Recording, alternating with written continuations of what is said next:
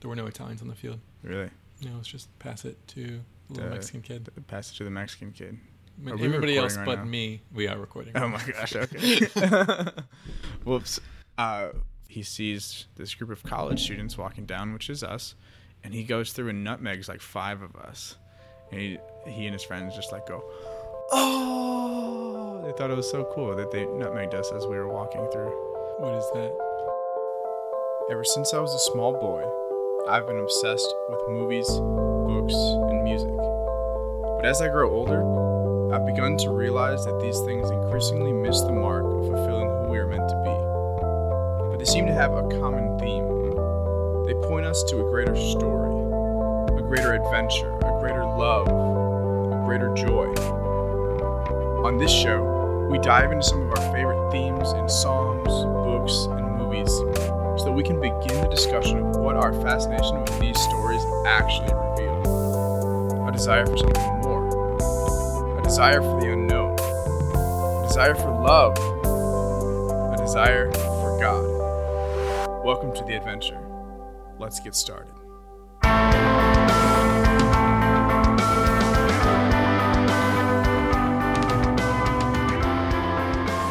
Welcome back to the Christ in Culture. This is Clint, And this is Gordon. and we're excited to be back for another week. Yeah.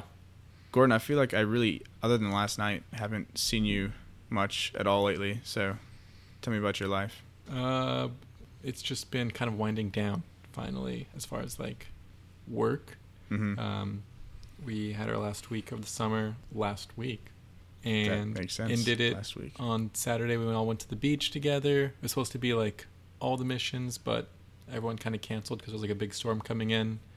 And me and Chris, since we live closer than everybody else to Galveston, decided to still go. And there was no rain, like six, seven foot waves because of the forecast. And um, I do- dove into the uh, sand and so I have like a busted face right yeah, now. he's got a nice little scar on his nose. That's yeah, pretty I peeled the scab off earlier today. yeah, But other than that, not a whole lot. Just we kind of like planned out the fall yesterday, and so now it's just kind of like a hard break a little bit for like two weeks, and we pick back up in, the, in last week of this month. that's awesome. Yeah, Uh, for those of you who aren't from this area of Texas and you don't know what Galveston is, right. uh, it's a small little island not too far from where we're recording right now. Actually, it's kind of like the go-to place for if you want to go to the beach. Even though the beach there isn't not. isn't very good. No. Sorry, friends from Galveston who are listening to this. It's it's true and you know it. Yeah. Although it was like like a month ago, everything was like blue. Like Yeah, the water was blue. The current from where the water comes in from Yeah. had, It changed. shifted. hasn't done that in years. Yeah. Yeah. And so it was like really really blue. Yeah. But that's not normal. no. Usually like not a lot of wake and kind of brown water. Yeah.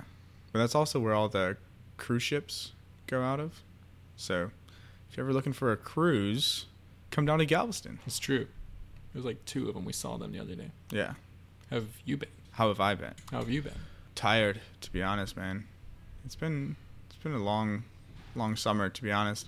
I thought it was winding down, and as soon as I was like, "Oh, summer's summer's almost over," and then we started planning for the next year, and so we have our confirmation is in Yeah. two weeks, no, three weeks, something like that. It's in a couple weeks, and it's a big year because we have the cardinal who's doing our confirmation. So it's really, really cool to have him come in.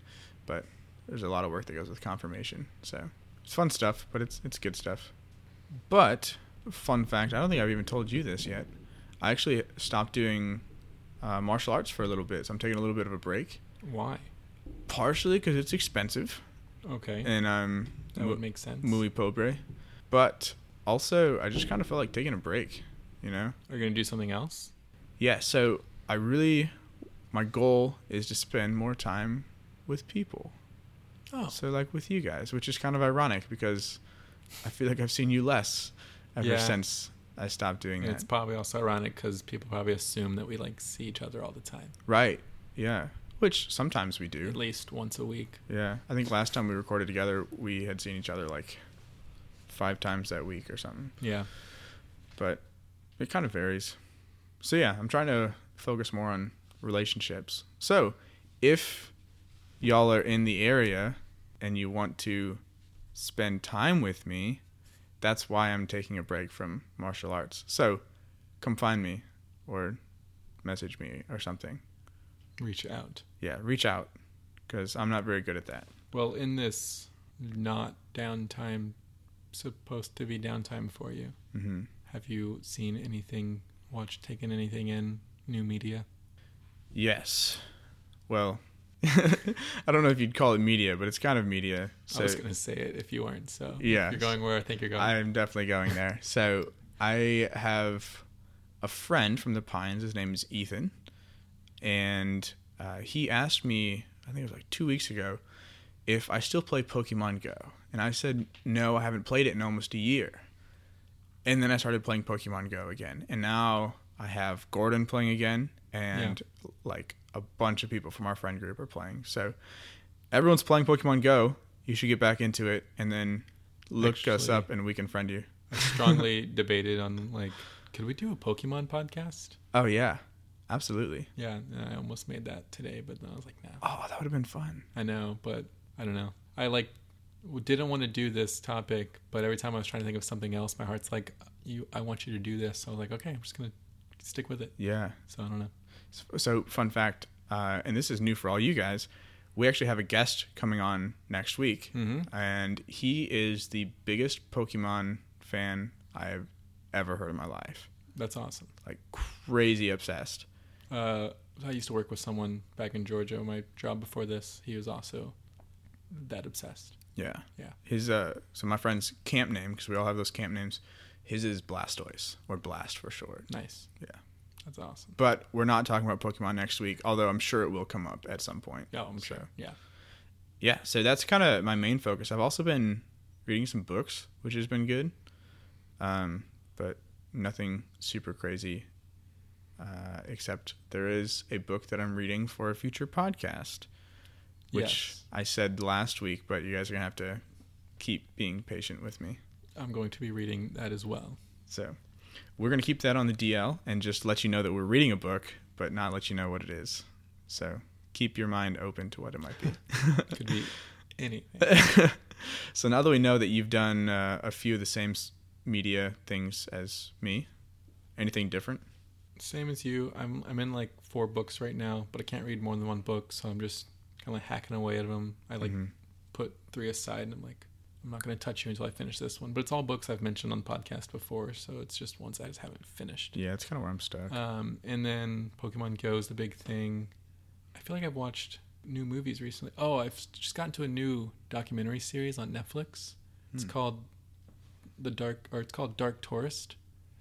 Tourist? Yeah, Oh. and it's basically it's a very me thing, but it's basically this guy who's like a British documentary guy who dark tourism is a subsect of tourism where like people go and do things that aren't considered touristy.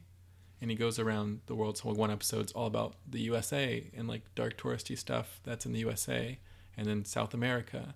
Um, and it's really really fascinating. Are we talking dark, like illegal dark, or just like weird dark? weird. So, like, he goes to uh, Mexico in one of the episodes, and like the first thing he does is check out um, who's the guy from like Narcos, Oh, the famous drug lord. oh, I'm blanking on his name. Yeah, me too. I haven't seen- even seen Narcos. Heard it's fantastic, but Chavez? no I don't know. mustache. I know what he looks like, but he's dead Okay. now. Um, but because of the his time there, and I'm sure because of the show now, like it's a huge tourist attraction to go and like visit his grave, and like taxi drivers that live in Mexico like dress like him and pretend to like be doing shady stuff while driving you around, and so like that's something he went and visited and like checked out. Um, and then something else in Mexico that he did was like a faux border crossing.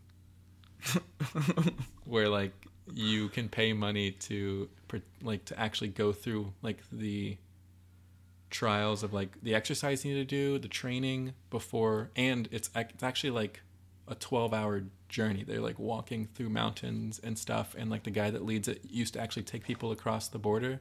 And so he sets up like fake robberies from like people in Mexico that know people are doing that. He sets it up to where in the end they almost make it. And then like the, like the border crossing patrol comes and like arrests you. And it's like very surreal, but also terrible acting. And it's stuff like that. Is it like the real border patrol arrests them? No, Oh, it's all part of the all acting. Yeah. Wow. Yeah, and it's like terrible acting, so it's kind of funny, but it's also like the whole time they're doing it, like six hours in, they're like, I'm exhausted, and even though like I know I get to go home, like I'm thinking about like how real this is for like some other people. Yeah, so as weird as that is, that's actually really creative, and it kind of, I would imagine, puts you in their shoes a little bit. Like you said, obviously they know they can go home afterwards. Right, and they like said the acting's so bad, it, he's like trying not to laugh sometimes, like when they are being robbed, uh, but at the same time, he's like, this is also, like when I do think about it, like it's terrible. hmm And so it's, it's stuff like that. He goes to like Japan and like drives through where like Hiroshima was bombed and Mhm. like is in zones that he shouldn't be because the radiation is so bad. It's just like that kind of touristy stuff. Wow. It's like I said, it's really fascinating. Short episodes, like 30 minutes, and it's just been it's really cool and sad and good. See, this is what happens. You always bring the weird things on air, and then I want to check them out afterwards, and I get hooked. It's on Netflix, only seven episodes. You probably watch it in like two days, and then you can't do anything about well, trying to watch it again. Fair enough. I'll have to check that out too. Yeah, other than that, like I said, I've been watching. I've watched a few other movies, but ones I've already mentioned, I've already seen. Um, but because of it, I've been watching them with Lizzie, and I don't know what it was. It was something we watched, or something just came up. I think we were talking about like the the awards, and she brought up like a movie, which I don't remember the name is, but she was talking. She was like, she just had a question. She was like, why is it that these movies become like famous or like win awards? Because it's a movie she's always hated. Um, she's never never seen it, but she just hated the idea of it. It's like about a boy who's like 22 and like a grandfather um, who, in their stages in life, like meet each other, and not like his grandfather, but like he's A different old- grandfather. diff- yeah, Okay. wanna- yeah, mess this up. But they have like a love story play out. And one of her qualms of what she didn't like about it is what she he thought that she thought the old man was married, but he's not. When we end up looking it up, and she thought the boy was underage, but he's not. So there were some things she thought that wasn't true about the movie that made her like more disgusted, but also these things. And we started talking about like essentially what we do in this podcast. Like Mhm. The reason those films are critically acclaimed are for I was like, there's multiple reasons. Like there's filmography, there's script, there's music, and I'm sure a few of those things are one of those things really stood out in this film. But also there's these stories, underlying stories within everything that we're all drawn to. And for this, it's just these desire. If the love story is beautiful, it's the same story we all want with ourselves, with Jesus, with God, with each other, and even if it's misplaced within this story of like same-sex attraction, it's not f- a false sense of desire for love. Right. It's just this distorted idea of what we desire. And so because of that, I was like, man, talking with you about it, it made me ch- like challenge me to like I kind of want to watch this movie and do a podcast on it Mhm. because like there's so many things I'm sure media wise people like shun when in reality if you just changed your lens and point of view you can like like we do we just pull out and so there's a movie I've like that Bishop Barron Father Mike Schmitz has never really liked or like kind of like went on not not didn't like kind of went on like a this is bad in the stance of Christianity Right. um, it's the Shape of Water Mm-hmm. and I've have the movie. I've watched it. I enjoyed it, um, and wanted to do a podcast on it because it was kind of big in the news. And so, talking about this recently over the weekend, I was like, "All right, I'm going to rewatch it again, and let's do a podcast on Right. it." Uh, which brings us to today. Today's topic. Yeah. Yeah, I think if I'm trying to remember back to Bishop Barron and Father Mike and their comments on it, a lot of it is just this, like you were saying, this distorted idea of love, and that's really what they were not a fan of. Yeah. If I remember correctly, I, I don't think they had anything bad to say about the filmography or No. the story at all. It's just this idea of distorted love, and I think it's perfect because in this show, that's what we do. We take what seems like it, it doesn't have Christ in it, and hopefully in the next 20 minutes, we can show that Christ is there. So I haven't seen this movie, but Gordon's going to walk me through it, and we're going to. Yeah. This is like a test. Yeah. I no, feel I mean, I at an have actually pulled up the article on uh, Word on Fire. Oh, and it was actually Bishop Barron. It was, some, I guess, someone that works at Word on Fire. His name is Paul Tillich. Is that the guy that interviews him, I guess, on the podcast? Uh, no, but he does have a lot of writers that. Okay. Yeah. So it's just one of the writers, and he was just talking about how like he knew this was going to win an award based on three things that like most movies nowadays has like a celebration of op- oppressed people, uh, the valorization of complete sexual freedom because there was Mhm. like same-sex attraction in this movie and that type of thing, and then a Christian villain. And that's the big thing that Bishop Barron and Father Mike Schmitz drive home is like now in today's movies versus like 50 years ago when movies first came out, the villain was portrayed by their clothing. It was like black, you know, the dark side. It had they had like hats and guns. But now Right. the villains in most movies are the ones that quote scripture, Yeah. and they're like the like the ones that are like the bad picture. And so that was a, one of the big qualms. Um, but other than that, it's a sense of who the director is too. He's kind of a devout atheist, and so he kind of pushes those themes a Mhm. little bit, and just like fluidity in our persons and uh, the public, and so that was kind of where this whole thing came up with those other people. But like any movie, like I said, watching it, there's a ton of themes I pulled out, and especially quotes themselves. I'm just like, if you apply it to the idea of Christ or Mhm. that story, it also lines up perfectly. Right. For anyone that hasn't seen this movie and you want to, it is rated R. There is some suggestive themes. There's definitely nudity. So I just want to like forewarn you now. Don't watch this with your kids. Don't watch it with your kids. Depending on what kind of things you don't and do like in a movie, this has a lot of things you might not like. Yeah. So just going in that Cool. Let's dive in. and so to start, uh, the background is this is a I don't know how to say his first name when I butcher, but like the Del Toro film. Del that's, all, Toro. that's all I always say. The guy that made Hellboy, guy that made Pan's Labyrinth. Um, I never had any like desire to see this movie. I don't know why, because I love his films. But Lizzie bought it for me, and we watched it, and it's beautiful. The color is great, um, and it's a film that's set in the Cold War era of 1962.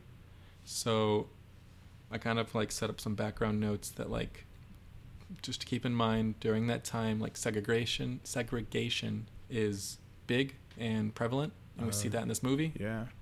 Um, same-sex attraction is something you keep to yourself. Mm-hmm. not like if you were you came out at that time that was like super like shocking or shunned.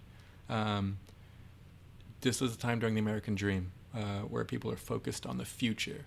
Like tvs are kind of a new thing microwaves people want stuff. Like Mhm. materialism is like big. And then this is also during the age of the space race. This is before russia beat us to space so it starts with the main character. Her name is Eliza Esposito, and she is a mute woman who lives in kind of like slight isolation. Kind of, and when I when I say isolation, I mean like she lives alone, but also because she has like some type of wound. They don't explain what it is. She has like three scars on her neck that keep her from being able to speak. She's just kind of isolated in the world Okay. as a mute, and she works in a high security government laboratory as a janitor with her friend Zelda Delilah. And her life is kind of changed forever when she discovers a secret classified experiment led by this character, Richard Strickland. And as we know, the character is this water creature. Um, Right. Which ironically looks like characters from all those other movies that you just mentioned that are Del Toro films. Same actor. Yeah. Yeah. And the character always looks the same. I think we talked about We this in, did talk about this. in like the SAO episode or something, but he always looks the same. It always looks the same. Del Toro is very sense of like this style of like puppetry and like costume. It's Mhm. like a very unique like touch, and so yeah, it's kind of very very much mirrored. Um, and so we have a few characters, and I'm just going to list them now so you kind of recognize the names as I talk about them later. But Eliza Esposito, the main character, she's the mute. Zelda is her friend at work, and um, they're both janitors there. Giles is a man who is her neighbor at her flat. So she lives in an apartment. He's her neighbor. He is kind of like her only friend outside of work, Okay. and she's his only friend. Okay. You have Richard Strickland, who is doesn't work at this laboratory, but came in because he's the one that found this monster, or beast, or human, however you want to look at it, um, and brought him into the facility to be tested. Dr. Robert Hoffstetler, who is the scientist that's doing tests on the monster. Richard is not like a scientist, he's just A guy. a guy that's like running it, working for the military, basically. Okay. And then we have the amphibian man, this water creature. So those are like the main characters. There's others, but those are like the ones that I love, like the development. And Okay. it opens with Giles, the neighbor, who you don't really know at the time when it opens. He's just narrating, and he's like kind of like, you know, Del Toro. All of his movies are fairy tales. They're kind of like that that type of told. Right. And so he's starting with the narration of like, what would I tell you about this story? Like, how do I don't even know how to where do I where do I begin? Um, but the last kind of last thing he says there, on the end of this whole intro dialogue that I love is like, or should I just warn you about the truth to this tale, a tale of love and loss, and the monster that tried to destroy it all. And I I think I noticed that line mostly because you guys have a podcast titled Love and Loss. Yeah, that's exactly what I thought of too. That was our Valentine's Day episode. Right. And so that's what he's saying. Like, this is a tale of love and loss, and that this is like truth. And then there's a monster that tries to destroy it. And hearing that, knowing about the film, you think that's the water creature. hmm But it's really, he's speaking about Richard Strickland, Right. who is the villain, um, the Bible pushing villain in this movie. Oh, okay. So it kind of goes through her routine day where she has a very strict routine of like waking up, doing this, boiling eggs, making a lunch, catching the bus, going to work, coming home, repeat. And it shows her that. Then this character comes in with this beast, and you immediately notice like her demeanor changes and her routine almost a little bit changes because she becomes a little bit curious. And then she wants to know more about the beast. And they she tries to like figure that out. The beast noticed that she has different intens- intentions. They kind of meet. And as soon as she figures out later on in the movie that the science behind it has kind of quit and they decide just to dissect the beast to figure out more about it she decides to steal the beast um, in order to save him. And they kind of like fall in love. And there's a whole ending. So with with this routine, one thing that comes to mind with that is this idea of monotony of being trapped. I think a lot of times when that's portrayed in movies, it's showing someone who's trapped in this boring life. yes And so from what you've said just there, it sounds like she's looking for freedom uh, from this beast.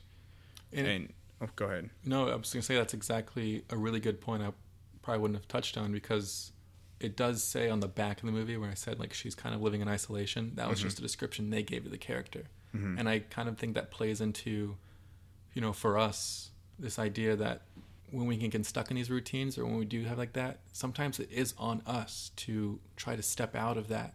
Like like we're isolating ourselves Right. by being like by trapping ourselves Yeah. and then from there i'm just going to go through quotes and as I, I got them got them ordered throughout and the quotes are what really stood out to me and then the p- character progression so the first quote they're cleaning up the bathroom zelda and eliza they're just Okay. cleaning up the, the men's bathroom and they're she's complaining zelda's really hilarious she's like very vocal which is a great contrast to a mute character Right. she speaks her mind talking about everything complaining about how her husband doesn't speak to her and how like Eliza speaks to her more than her husband even does. and then walks walks in Richard Strickland, and this is after the monsters made it in. They, they kind of seen it because they were cleaning up that main room when he came in, and then they ushered them all out. So they know there's something going on. And he washes his hands and then goes to the bathroom, and she's looking at this giant like cattle prod that he like rested on the counter. Um, Eliza is, and he's like, "Yeah, don't touch that. That's like very dangerous. It's used for like large beasts." And then comes back, and as he comes comes back, they, she offers him like a towel so he can wash his hands, and he says, "He says no. A man washes his hands before or after tending to his needs. It tells you a lot about a man. If he does it both times, it points to a weakness in his character." And I kind of like was confused by that, so I looked it up, and people were like talking about how if he washed his hands before he went to the bathroom, and by that it's showing that he's he's more concerned about himself because he doesn't want germs on him, rather than when you wash your hands afterwards, you're concerned about other people, Right. so you're selfless rather than selfish. But I also thought about Pontius Pilate in that quote Yeah. of just like he washed his hands before, Before dealing with.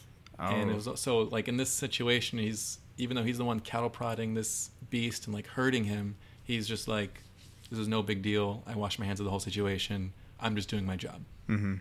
And at any point, just stop me if you have anything And else to and this just to clarify, this is the the Christian figure, right? Who they're portraying as. This is it, he's a Christian figure only in the sense that he quotes scripture. Okay.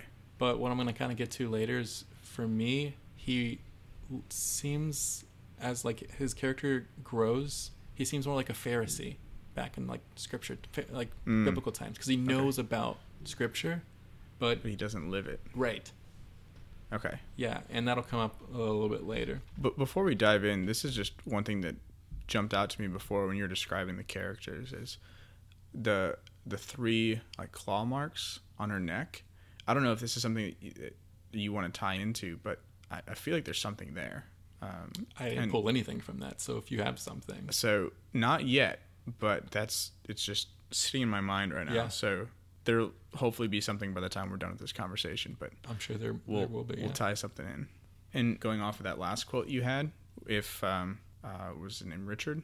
Strick, uh, yeah, Richard Strickland, Okay, either one. So him washing his hands, being Pontius Pilate, that makes the beast Jesus. Yes. And so if she is in this routine of just being lost, and then she looks to this creature, which is presumably, from what I've heard so far, our Christ figure, uh, she's looking for freedom, which it sounds like she's possibly going to be finding from this Christ figure. So I, I don't know what comes next, but we'll, we'll yeah, see if that works yeah no, that's exactly it. Like, uh, they refer to him as a god over and over again. Interesting. Um, Richard found him in the Amazons of South America. He said the people in the jungle worshipped him as a god.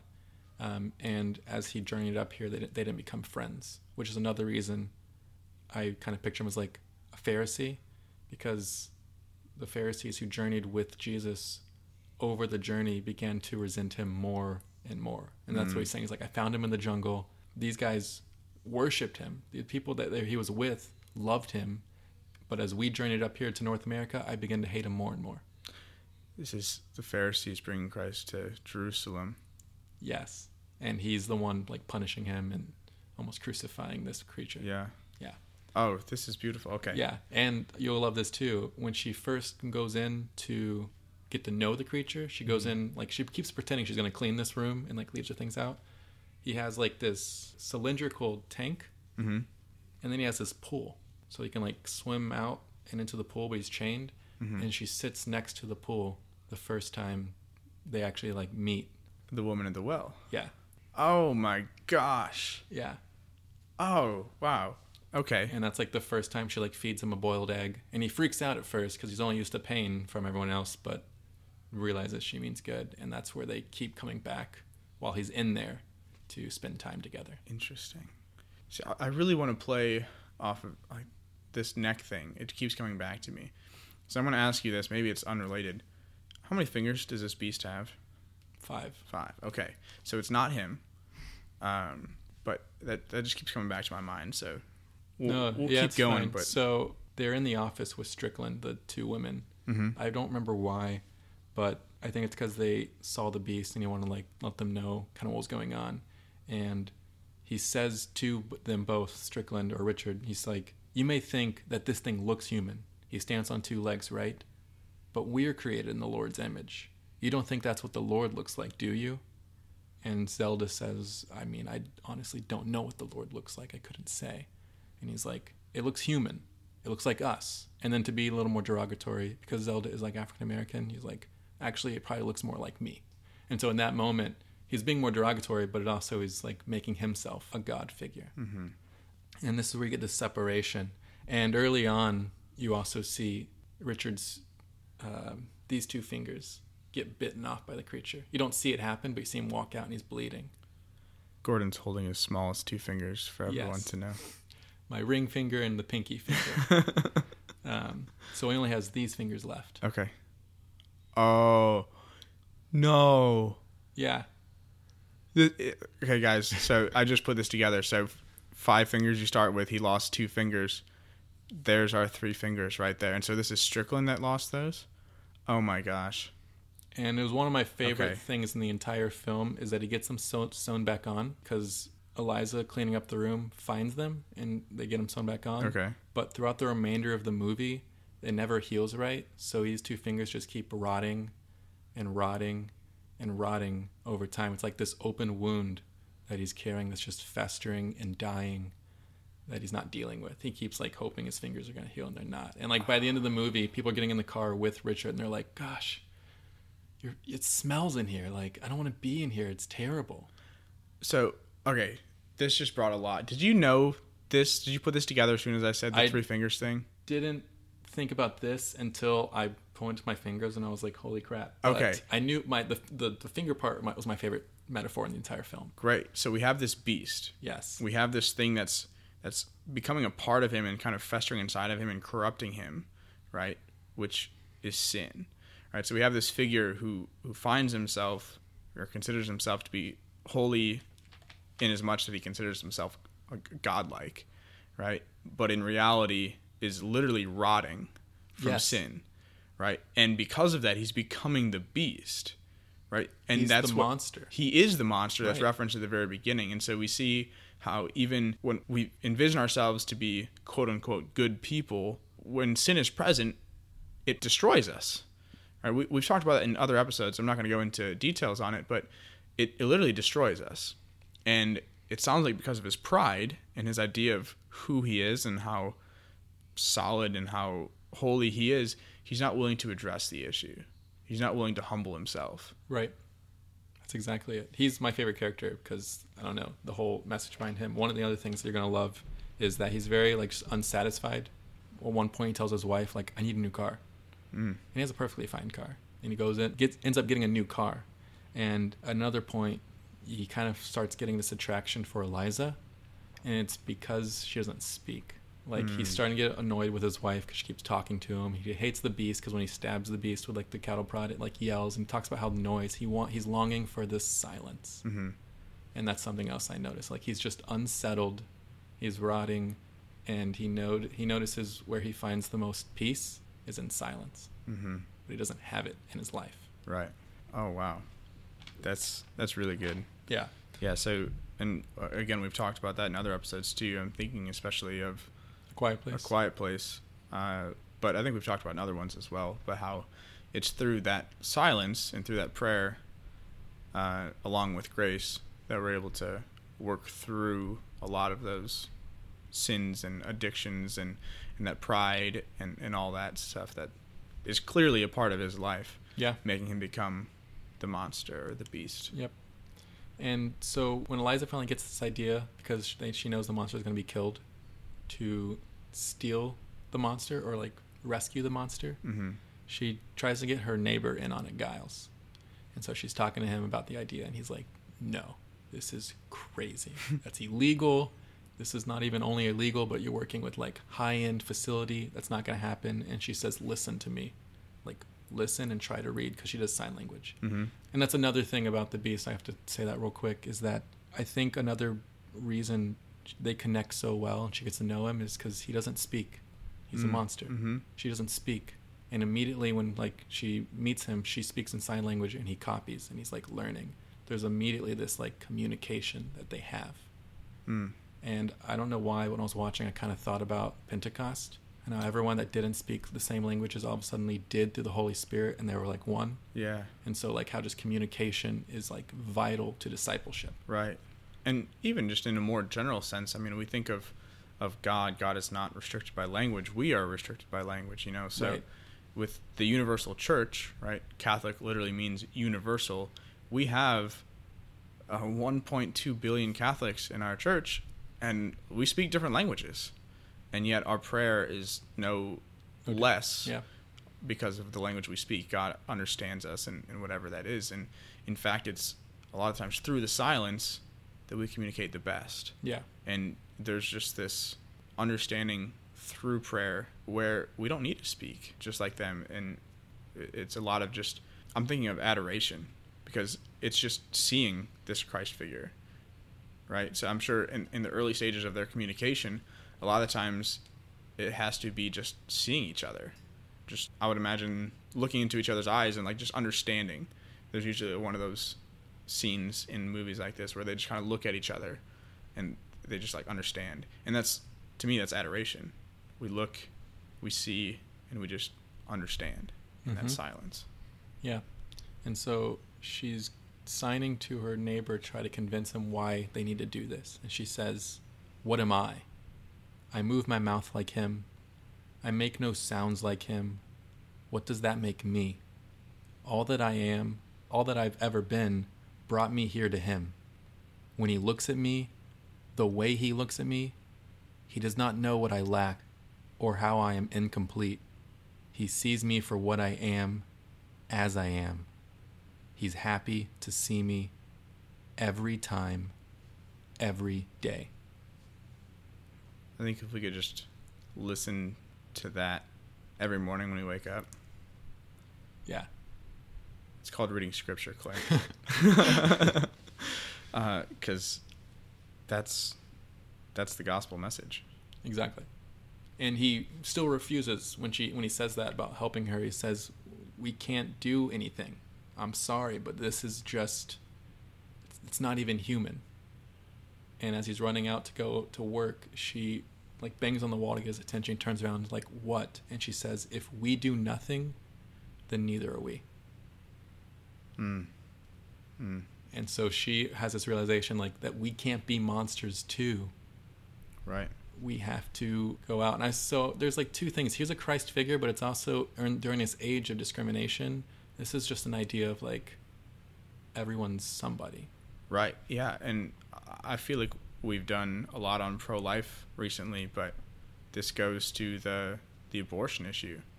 I mean, the most common argument for pro-choice is I disagree with it, but it's not my choice. Which if we look at that, I'm not going to go into it, but if we do nothing, then we are monsters too. Right. You know, if we allow this. So that's the first thing that comes to mind there. Yeah, no, I mean it can go for kind of any major stance like a church has on something that like or just anything in general. Yeah, I mean, uh, immigrant issue that's going on right now. Same thing. Like if we if we do nothing, It's the idea of like sins of omission, yeah, absolutely. you know. And uh, this again ties back to our episode on sin and like loss of self. I don't remember what it's called. It's like lose myself or something. Yes. i lose yourself. Don't lose yourself. Don't lose yourself. Yeah. Uh, where we talked about sins in general, not just sins of omission. The more that we fall into those, we actually become less human and more corrupted monster. And so that definitely falls in with what she's saying there too. Mm-hmm. So later on, the the monster's been rescued. They're keeping it at the house, like in the bathtub, and it's just the monster one day and Giles. And so Giles is sitting there and he's talking to the monster. He says, "Have you always been alone? Like, do you have anyone?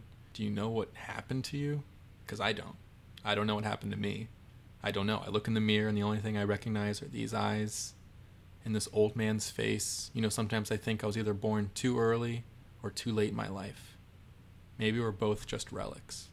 And there, it wasn't just like what he said that I liked. It was just this idea that finally just sitting here, this beast who can't say anything is just sitting there in silence and he's like still relating to Mhm. him.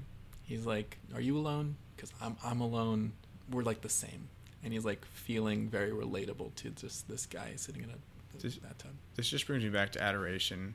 Uh, a lot of the times teens will say, I, I don't hear anything when we're talking about adoration. And I mean, a lot of the times we won't hear anything, and maybe that's us not listening. Maybe that's we're just not ready to hear what God wants us to hear.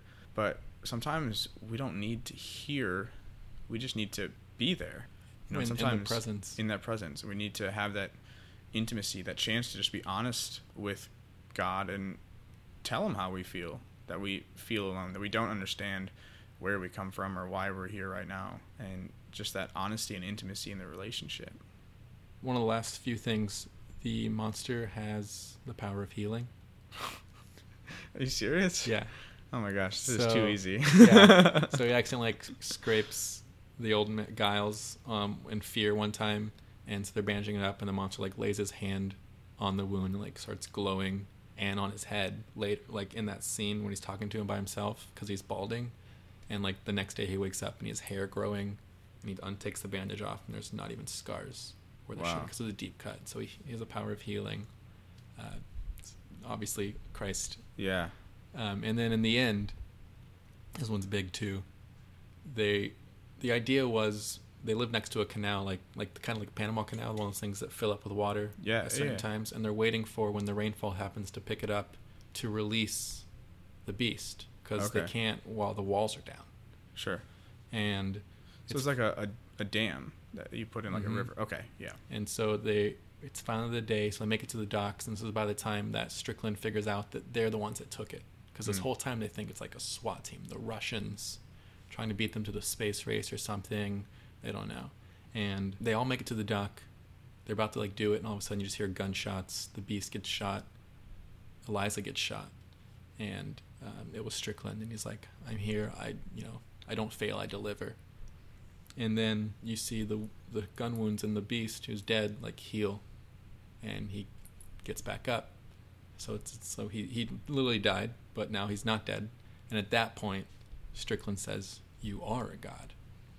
Truly, this is the Son of God. He recognizes after he was like he resurrected himself. Oh, yeah, you are a god. And then he kills him, and, he, and then he grabs Eliza, and they jump in the water, and he breathes into Eliza, and then touches her neck, and those three lines turn into gills, and uh, that's it. They kind of like live happily ever after In the water. in the water. So we have this like baptism, Baptism Pentecost type confirmation all happening right there. and her imperfection became her became her like root of life. Yeah. And the last thing is while that scene's happening, like I said, the only thing is like they do actually fall in love, so they like kiss. But in that scene, Giles, the narrator, speaks again. He's like, "So what would I say? What do they live happily ever after? They're still together? I don't know." It's like, but if I explain it to you in one way, it would be in this poem, and this is where we get the title, "A Shape of Water," because like, what wa- what shape does water take? Whatever it's put into, right. any shape. And so the poems is unable to perceive the shape of you I find you all around me. Your presence fills my eyes with your love. It humbles my heart, for you are everywhere. It's a prayer. Yeah. It's always a prayer. And that's, I mean, it's essentially That's it. it. Yeah. But, like, it's as much as there's, like, a lot not to like in that movie, it's very cut and dry. Like, bad guy because of sin, because of what he carries. This Christ figure and this person that just needs to be recognized, needs to be loved, needs to be healed, and finds it. Yeah. And obviously that's the point of this podcast is to be able to show like this secular movie, like even that portrays Christ. I do wonder how much was in there on purpose, Right. right? Because some of this, like especially towards the end there, some of that stuff is just pretty blatantly Christ-like. And so I wonder if a lot of that was trying to play at well, we have this Christian figure who's not being Christian, but then it draws us back to what Christ is. Even if it is in this distorted idea of love, maybe. I don't know the story well enough, but that's what Bishop Barron's author said, so I'm going to say there's probably something to that. So even with this distorted idea of love, we're still pointed back to this Christ figure. Like that's Right. ultimately what's desired, even though Del Toro is trying to kind of corrupt that a little bit. Yeah. So, Yeah, I mean, obviously he, but it's still something to to be said that he still admires yeah. There's that story, like Or this. I, don't know. He recognizes that this the story, the gospel exists. well, he desires it. right. We all desire, it. and, Yeah. and so he desires to put that in there, even if, like you said, he's a devout atheist. He still desires it. Mm-hmm. That's what we're made for. Yeah. And that's the point of the Christian culture.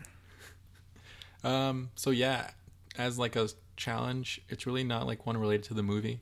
I think a good one would be to pray that last poem. If you look up "Shape of You" ending poem, I'm sure you can find it. Um, I could probably put it in the show notes. Shape too. of water. Shape of Water. Shape of you is Ed Sheeran. Yes. Which- let's not do that. We could do that some other time. I don't know. Uh, yeah. Well, it says shape of you in the In the- poem. yeah. But yeah, shape of water ending poem. Pray with that. But outside of that, to look at something as far as that's in media or in in I don't know, maybe outside of that, but mostly kind of in media that you've purposely been like that's bad. Mm-hmm. And it probably it might be, but like just I challenge you to look at it with a different lens, with this idea of like what could I put like what could I pull out that is of Christ or Fine. is of this story. Find the good. Yeah. And if you find something really good, let us know and send it to us. Maybe we can do a podcast on it. Or a video, because hopefully a those are coming soon. Those are very good. Yeah, definitely. Uh, going off of that, though, I do want to give just a lot of praise to you guys because there's been a lot of people in the past couple weeks who've come up to me and just wanted to share stories of where they were in a conversation with someone and they were talking about a movie or a TV show and they turned that conversation essentially into what we do here on the podcast. And they just told me about those. And I think that's awesome. So if you guys are listening, hey, it's so cool to hear that you guys are taking what we're doing and bringing it into your everyday conversations. That's it's beautiful and it's been awesome for me to hear. So thanks for that. Keep letting us know if you're having those conversations with your friends, with your family, with your coworkers, even with people that you don't like. That's so cool. Please keep sharing us, uh, sharing with us those things because that's I don't know makes me happy. Yeah, no, I've actually had. I, before you said that, I didn't even realize it, but I've had that happen to me a few times. Two people that are like, "I did like a Christ and culture thing," and like that's how they referred to it. Right. And I was like, "Oh yeah, In everyday conversation, it's Yeah. so cool. Yeah, And there's teens that have been coming up to me too from different uh, parishes around here saying yeah." The feedback lately has been really awesome. it's been so good. Thank you guys so much for that. We we really do appreciate it. Uh, I do want to give a shout out if we're ready for those. yeah, we're ready. Yeah. So I want to give a shout out to Bianca. I know we've given a shout out to her before, but she's been giving uh, killer feedback on Twitter, and she's been kind of reaching out to us and letting letting us know some good stuff. But a couple weeks ago, I think it was last week actually, I reached out and said, if anyone needs prayers today, let me know what we can pray for you for. And she reached out and said that her grandmother actually had just fallen and was in the emergency room, and so we, we were praying for you, Bianca, and for your, your family. And a couple days later, she said that her grandma was doing a little bit better. So Nice. we do want to say that we're still praying for you and, Yeah. and your family, Bianca. Keep us posted because we want we want to hear about that. And if you guys have anything that you want us to pray for, please, please, please let us know. Mm-hmm. We all work in ministry, and it's literally part of our job to pray. And so please keep giving us excuses to go pray because Right. we love it and we need more of it. So keep giving us that stuff. We want to pray for you. We want to be there for you. Yeah. So shout out to her. Um, I only have like two shout outs. Well, I want to also shout out Davis because you guys gave him a shout out when I wasn't with you guys to record, but he's just been flying through our podcasts. Yeah, over and 50 listens in like seven days. It's been awesome. Um, I want to give a shout out to Hannah. She's a listener that pops up every now and again, Yeah. and she just joined Net Ministries and just went off to train. And so, just you know, prayers for her, and just let her know that sure. like thank you for like supporting us and supporting me, and yeah, thanks just for listening. You're you're really awesome, and you're doing great things. That's awesome. Um, and it, if you uh, find out what your assignment is for net, let us know because we would love to hear about that too and keep praying for you. So yeah, keep us posted. And then just a shout out to Lizzie for buying me this movie because I probably wouldn't have watched it otherwise. And it's good. I, I do recommend it. Thanks, Lizzie. You the bomb. Uh, and I do want to ask the rest of our listeners to join us in, in praying for these people too. Uh, we want to keep sending out prayer requests to y'all because it's powerful, guys. There's a lot of y'all that are listening to the show now. Uh, I know we said it last week, but guys, we have set the all-time record for the Christ in Culture and listens by far. And as of today, we're on pace to break that again. So you guys are spreading the word. You're you're helping us, and your prayers are powerful. So please, please, please pray for these people as well uh, as we take that to our prayer and pray for us because we need it. Well, sweet. Thanks, guys, for joining us on the adventure once again. And we'll see you next time. Love you guys. Peace out.